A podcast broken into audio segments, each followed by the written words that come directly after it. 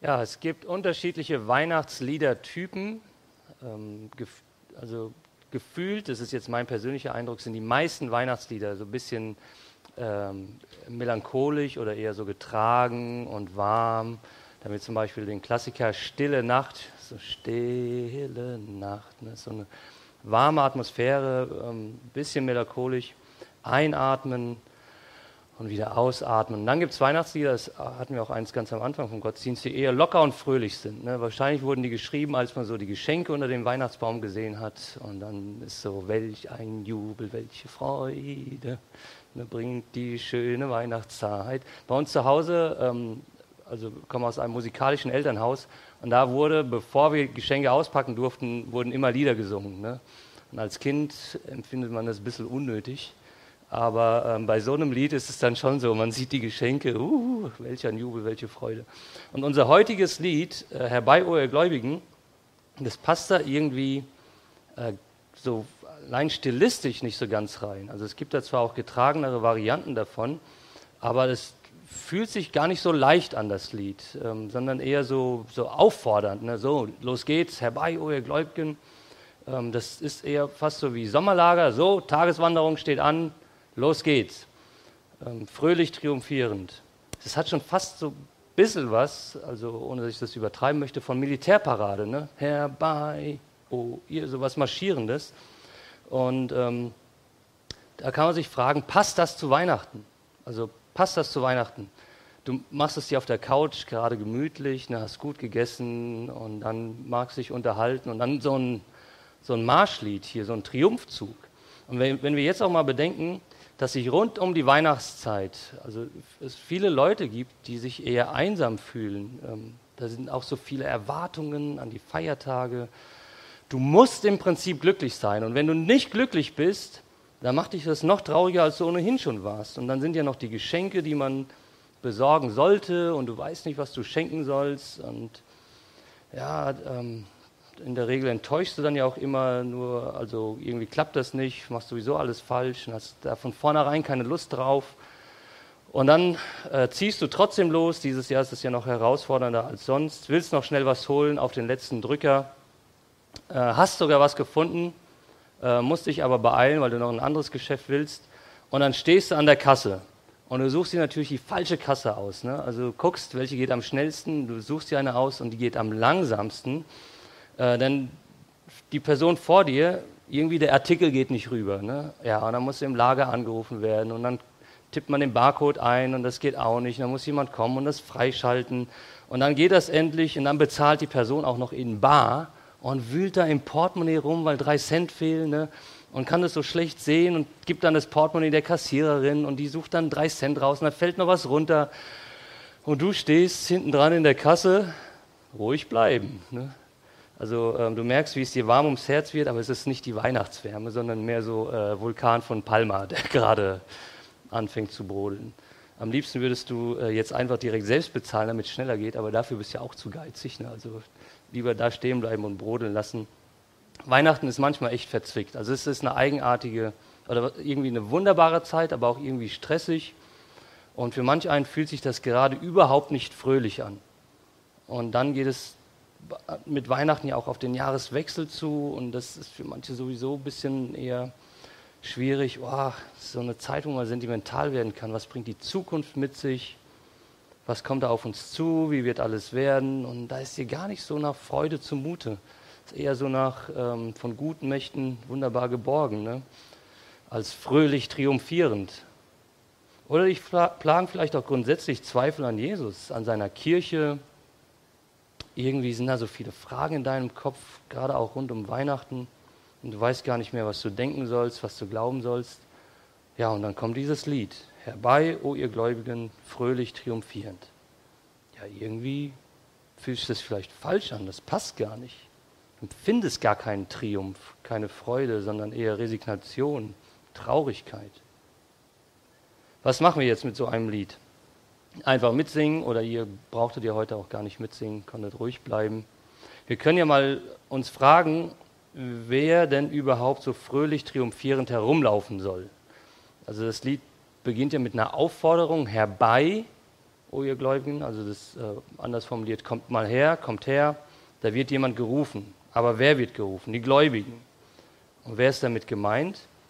Ganz allgemein gesprochen, hier in dem Lied oder generell im christlichen Kontext, ist ein Gläubiger jemand, der Jesus nachfolgt. Ähm, in der Bibel werden die oft als Jünger bezeichnet. Menschen, die glauben, die darauf vertrauen, dass Jesus die Beziehung zu unserem himmlischen Vater wiederherstellt. Und es ist ganz interessant, wenn wir dann mal äh, reinschauen, wenn Jesus so gerufen hat in die Nachfolge. Schauen wir mal in Matthäus 11, Vers 28 rein. Da heißt es, kommt her zu mir alle, die ihr mühselig und beladen seid, ich will euch erquicken. Also Jesus ruft die mühseligen, denen es gerade schwerfällt, die irgendwie eine Last mit sich tragen, welche Last auch immer das ist, äh, sei es Krankheit, äh, seien es Sorgen, ähm, da kannst du einsetzen, was du magst. Die Resignierten, diejenigen, die trotz Lichterketten traurig sind und irgendwie auch trotz Geschenke traurig sind, die ruft Jesus. Wen ruft er noch? Matthäus 9. Nicht die Gesunden brauchen den Arzt, sondern die Kranken. Geht und denkt einmal darüber nach, was jenes Wort bedeutet. Barmherzigkeit will ich und nicht Opfer. Und jetzt kommt das für uns. Dann versteht ihr, dass ich nicht gekommen bin, um Gerechte zu rufen, sondern Sünder. Jesus ruft die Sünder, also Menschen, die in ihrem Leben viel falsch gemacht haben, die andere verletzt haben, die vielleicht egoistisch gehandelt haben, die es nicht geschafft haben, nach Gottes Maßstäben zu leben. Ähm, er ruft die Menschen, die für sich selbst feststellen, boah, irgendwas stimmt nicht, irgendwas ist nicht in Ordnung. Was ist der Sinn des Lebens? Warum bin ich hier? Was soll das alles? Und das sind die Leute, die Jesus ruft. Theoretisch könnten wir unser Lied auch äh, ein bisschen umtexten. Wir könnten singen, herbei, o ihr Sünder, oder herbei, o ihr Mühseligen, und dann fröhlich triumphierend. Ja, passt das zusammen, Sünder und Mühseligen fröhlich triumphierend. Ähm, warum sollten gerade diese Menschen so herumlaufen? Also, wenn du zu Jesus gehörst, ähm, dann bist du fröhlich triumphierend, obwohl du eigentlich mühselig und beladen bist und ein Sünder. Ja, schauen wir mal, warum das funktionieren kann, warum wer zu Jesus gehört trotzdem fröhlich sein kann oder erst recht fröhlich sein kann. Starten wir mal mit fröhlich. Äh, in der Weihnachtsgeschichte begegnen die Engel den Hirten, einer der bekanntesten Textstellen äh, zur Weihnachtsgeschichte. Und da lesen wir in Lukas 2, Vers 10. Ihr braucht euch nicht zu fürchten. Ich bringe euch eine gute Nachricht, über die im, ganz, über die im ganzen Volk große Freude herrschen wird. Also Freude und Weihnachten, das gehört zusammen. Ja? Äh, generell ist im christlichen Glaube Freude ein, ein großes Thema. Und in diesem Zusammenhang ist folgende Frage enorm wichtig. Was ist das Objekt deiner Freude? Also worüber freust du dich? Äh, und worüber sollen sich die Hirten freuen? Dann im nächsten Vers. Heute ist euch in der Stadt Davids ein Retter geboren worden. Es ist der Messias, der Herr. Also was ist der Grund der Freude? Jesus Christus. Jesus ist der Grund der Freude. Und das ist ein ziemlich grundlegendes Prinzip an dieser Stelle. Denn wenn Jesus der Grund deiner Freude ist, dann hängt deine persönliche Freude nicht von deinen äußeren Umständen ab. Und Christ, also das ist wirklich tiefgehend und ein ganz grundlegendes Prinzip. Und ich sage auch nicht, dass es einfach ist umzusetzen, aber christliche Freude meint Folgendes. Meint nicht einfach nur glücklich sein, meint nicht einfach nur alles ist in Ordnung, ähm, Friede, Freude, Eierkuchen sozusagen, sondern christliche Freude bedeutet, Du legst deine Zukunft in Gottes Hand, du vertraust Jesus, dass äh, das stimmt, was er sagt, und du, äh, das gibt deinem Leben Hoffnung, er gibt deinem Leben Sinn. Also Jesus ist dein Retter und dein Heiland, und deshalb kannst du dich freuen, auch wenn deine Umstände eigentlich nicht gut sind. Das bedeutet jetzt nicht, dass du alles über dich ergehen lassen musst und sagst, ja, ich bin ja so fröhlich, auch wenn alles miserabel ist, sondern das bedeutet, du kannst dich freuen, obwohl deine Umstände vielleicht miserabel sind, aber weil du weißt, was du in Jesus hast, weil du weißt, was Jesus für dein Leben bedeutet. Deshalb kannst du dich freuen. Es geht aber noch weiter. Ich lese euch mal eine äh, Bibelstelle vor aus 2. Korinther 5. Wenn jemand zu Christus gehört, ist er eine neue Schöpfung. Das Alte ist vergangen, etwas ganz Neues hat begonnen. Das alles ist Gottes Werk. Er hat uns durch Christus mit sich selbst versöhnt. Hier wird uns beschrieben, was Jesus für uns getan hat. Also er hat uns mit Gott versöhnt, das hat vorhin schon gesagt. Also Jesus stellt unsere Beziehung zu unserem himmlischen Vater wieder her. Er hat uns mit Gott versöhnt. Oder mit anderen Worten, weil wir alle Fehler machen, weil wir irgendwo alle egoistisch sind und nicht nach Gottes Maßstäben, nach Gottes Maßstäben leben, haben wir Schuld auf uns geladen. Also jeder von uns, ob wir das wahrhaben wollen oder nicht, ist schuldig vor Gott. Doch Jesus ähm, tilgt diese Schuld. Er hat uns mit Gott versöhnt. Und das ist der Grund, warum wir uns freuen können. Aber darüber hinaus passiert noch etwas. Es heißt hier, dass eine, eine neue Schöpfung entstanden ist. Das Alte ist vergangen, etwas Neues hat begonnen.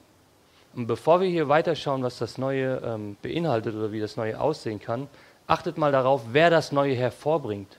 Das heißt im Text, es ist Gottes Werk. Es ist sein Werk. Gott versöhnt sich, äh, versöhnt uns mit sich selbst sozusagen und er ist auch derjenige, der diese neue Schöpfung hervorbringt. Und ein Teil dieser neuen Schöpfung bedeutet, dass Gott in deinem Leben Freude bewirkt. Dass Gott in deinem Leben Freude bewirkt. Ähm, ich lese uns eine Bibelstelle vor aus Galater 5. Da heißt es, die Frucht hingegen, die der Geist Gottes hervorbringt, besteht in Liebe, Freude, Frieden, Geduld, Freundlichkeit, Güte, Treue, Rücksichtnahme und Selbstbeherrschung. Aber da haben wir unser Wort Freude drin. Der Heilige Geist bewirkt in dir Freude. Und diese Freude kommt von Gott. Gott bewirkt das in dir. Weil du nun zu Jesus gehörst, wirst du durch den Heiligen Geist dem Charakter Gottes immer ähnlicher, dem Charakter von Jesus immer ähnlicher. Und das bedeutet, dass Gott in dir Freude hervorbringt. Wie macht Gott das? Ich denke, da sind, sind zwei Punkte ganz entscheidend. Einmal, Gott zerbricht unseren Stolz und auf der anderen Seite, er zeigt uns, wie geliebt und angenommen wir sind. Was meine ich mit Gott zerbricht unseren Stolz? Jeder von uns braucht Vergebung. Das ist eine Erkenntnis, äh, die jeder von uns äh, bekommen sollte. Keiner steht vor Gott gut da. Äh, unsere Perspektive ist, ist von, also bei jedem wäre die Perspektive ohne Jesus vor Gott gerecht dazustehen, miserabel. Aber, und das ist ein ganz großes Aber, in Jesus sind wir angenommener und geliebter, als wir es jemals hoffen könnten. Er ist unser Retter, unser Heiland. Und ohne ihn hätten wir niemals vor Gott dastehen können. Und diese beiden Sachen müssen zusammenkommen. Es ist Wahrheit und Liebe, zu erkennen, ich brauche Vergebung und dann auch zu verstehen, wow, in Gott bin ich angenommen und geliebt. Und wenn wir das begreifen, dann machen wir unsere Freude nicht von dem abhängig, was wir besitzen, was wir können, vielleicht was wir erleben, sondern von dem, wer wir sind, nämlich Gottes geliebtes Kind. Das ist das Fundament, auf dem wir stehen. Deine Freude hängt nicht von dem ab, wo du bist, sondern von dem, wem du gehörst. Du gehörst zu Gott. Deine Freude hängt nicht von dem ab, was du genießt, sondern von dem, was Jesus für dich getan hat. Das ist so ein grundlegendes Lebensprinzip. Vielleicht sagst du jetzt, ja, aber ich bin kein fröhlicher Mensch. Ich bin einfach vom Typ eher ein bisschen äh, bedenklich oder auch eher so ein kritischer Typ. Ne? So grundsätzlich irgendwie ein bisschen so ähm, Stirnfalten ähm, bin eher introvertiert, aber insgesamt ähm, bin ich einfach nicht so der fröhliche Typ. Das ist auch in Ordnung, du brauchst dich da nicht verbiegen und, und dann hier äh, groß Freudensprünge vielleicht machen. Aber insgesamt kannst du trotzdem froh in Christus sein, auch wenn sich das bei dir vielleicht anders ausdrückt. Aber das merkt man. Es macht einen Unterschied, ob man einfach innere Freude hat ähm, oder grundsätzlich ein Miesepeter ist, oder? Also es gibt Leute, die sind eher introvertiert, aber die strahlen einfach eine Ruhe, einen Frieden, eine Freude aus. Und es gibt Leute, die sind introvertiert, aber mit denen willst du keine fünf Minuten verbringen, weil es unangenehm ist, irgendwie so grundsätzlich eine negative Stimmung. Es macht, man spürt das Menschen ab, ob sie tiefen Frieden haben ähm, oder das Gefühl, ständig etwas zu verpassen. Also wie kann das sein? Wie, ähm, wie kannst du dich nach dieser Freude ausstrecken, die Gott in dir bewirken möchte? Im Hebräerbrief bekommen wir da einen Ratschlag und möchte euch ein paar Verse vorlesen. Das ist Hebräer 12. Deshalb wollen auch wir, wie Läufer bei einem Wettkampf, mit aller Ausdauer dem Ziel entgegenlaufen. Wir wollen alles ablegen, was uns beim Laufen hindert, uns von der Sünde trennen, die uns so leicht gefangen nimmt, und unseren Blick auf Jesus richten, den Wegbereiter des Glaubens, der uns ans Ziel vorausgegangen ist. Weil Jesus wusste, welche Freude auf ihn wartete, nahm er den Tod am Kreuz auf sich und auch die Schande, die damit verbunden war, konnte ihn nicht abschrecken. Deshalb sitzt er jetzt auf dem Thron im Himmel an Gottes rechter Seite. Und hier ist ein interessanter Ratschlag, das ist ein, Tipp für unseren Alltag, den Blick auf Jesus richten. Wie kannst du diese Freude, wie kannst du Gott erlauben, dass er das Neue hervorbringt, den Blick auf Jesus richten, uns immer wieder zurück auf ihn besinnen und unseren Fokus auf ihn richten. Wenn wir auf Jesus schauen, dann lernen wir von ihm, ähm, wie, täglich, wie wir täglich mit Freude leben können. Wenn du in den Evangelien liest, also Jesus hat kein einfaches Leben gehabt, jetzt allein von den Umständen, aber ähm, wir lernen von ihm, wie wir täglich mit Freude leben können. Auch wenn deine aktuelle Lebenssituation alles andere ist als einfach, und ich möchte es nicht verharmlosen, weißt du, ähm, was du in Christus hast. Das ist das, was dich durchträgt. Und du weißt, was du in Christus hast, ist so viel wertvoller, so viel größer als deine äußeren Umstände. Also das war der erste Punkt, Freude. Der zweite wird nicht ganz so lang. Jesus bewirkt nicht nur Freude in uns, er hilft uns auch triumphierend herumzulaufen. Ne? Das hat ja auch irgendwie was mit, äh, mit Stolz zu tun. Warum kannst du triumphierend herumlaufen? Es liegt auch wieder an Jesus. Ich will euch das ein bisschen erklären. Ähm, also manchmal braucht man eine weitere Person, um triumphierend durchs Leben zu gehen. Ich hatte einen sehr guten Freund, habe ich schon ein paar Mal von ihm erzählt, das ist der Alexander äh, Hollweg, lebt leider nicht mehr. Und äh, als Teenager, also Alex war vom Typ jemand, der hatte keine Angst vor niemandem, aber der hatte auch brutal viel Kraft. Also der hatte einfach mega Dampf im Kessel. Und in Worms gibt es ja da die, ähm, also den Wormser Stadtpark und früher stand da eine Halfpipe. Und ähm, also wir waren da als Teenager, ich weiß nicht, 13, 14, 15, so in dem Alter, und da waren ein paar ältere, ältere Jugendliche dort. Und die haben einfach gesagt, hey, die Halfpipe ist belegt, ne? also hier kommt ihr nicht rein. Und dem Alex hat es nicht gepasst, der ist zu denen hin, hat gesagt, hey, ihr geht jetzt, wir wollen fahren. Ne? Und wir standen alle äh, mucksmäuschen still und die sind alle gegangen, die Jugendlichen. Der hatte einfach keine Ahnung, also und wenn du so einen Kumpel an deiner Seite hast, hast du eigentlich vor niemandem mehr Angst. Ne? Dann kannst du triumphierend durchs Leben gehen, weil du weißt, also der muss dann schon dabei sein. ähm, also ab, vom Typ bin ich jetzt auch keiner, der sich da groß weit aus dem Fenster gelehnt hat, aber das hat schon gut getan. Du wusstest, wenn der da ist, also ist so für einigermaßen Sicherheit gesorgt. Ne? Ähm, wir konnten triumphierend Inliner fahren, weil Alex da war. Ein anderes Beispiel, ich zeige euch mal ein Bild, werdet ihr vielleicht ein paar bekannte Gesichter erkennen. Das war 2019. Da äh, sind wir zu einem Fahrradrennen äh, geflogen nach Südafrika und da seht ihr so die beiden Jungs, die aussehen wie Zebras. Ähm, also der, unser Freund Karl Platt, also mein, von meiner Seite gesehen der Linke, ähm, der hat das Rennen schon fünffach gewonnen. Daneben ist Alban Lakata, dreifacher Weltmeister. Und als Freunde sind wir dahin, äh, auch ein paar Brüder von Karl. Und in der Mitte seht ihr äh, Karls Frau Eugenie. Und wir waren eigentlich die ganze Zeit immer so als Gruppe unterwegs, sind dann da zum Finale aufgekreuzt, hat Spaß gemacht. Und da gab es einen VIP-Bereich, ne? also wo dann wirklich nur ausgewählte Leute rein dürfen. Da brauchtest du bestimmte Karten und so weiter. Klar, die Fahrer dürfen da rein. Und auf einmal ist Eugenie in diesem VIP-Bereich ne? und hat uns alle anderen sitzen lassen. Und warum konnte sie da rein, triumphierend herumlaufen? Ja, weil Karl ihr Mann ist. Es ne? ist jetzt nicht so, dass sie besonders etwas gekonnt haben musste, sich das Ticket kaufen musste oder sonst was, sondern ähm, sie durfte da rein, weil Karl ihr Ehemann ist. Hat uns da schön stehen lassen in der afrikanischen Mittagssonne, während sie dort Pina Colada serviert bekommen hatte. Ja, das haben wir ihr ein paar Mal unter die Nase gerieben, aber es hat sie nicht gestört. Und ähm, also manchmal kannst du triumphierend durchs Leben laufen, weil eine andere Person etwas für dich erledigt hat.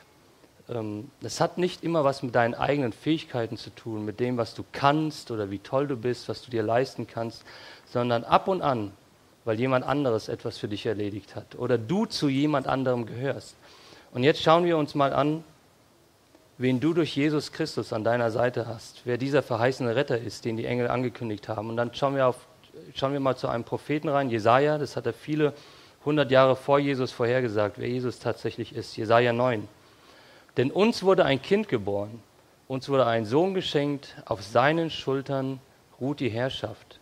Er heißt wunderbarer Ratgeber, starker Gott, ewiger Vater, Friedensfürst.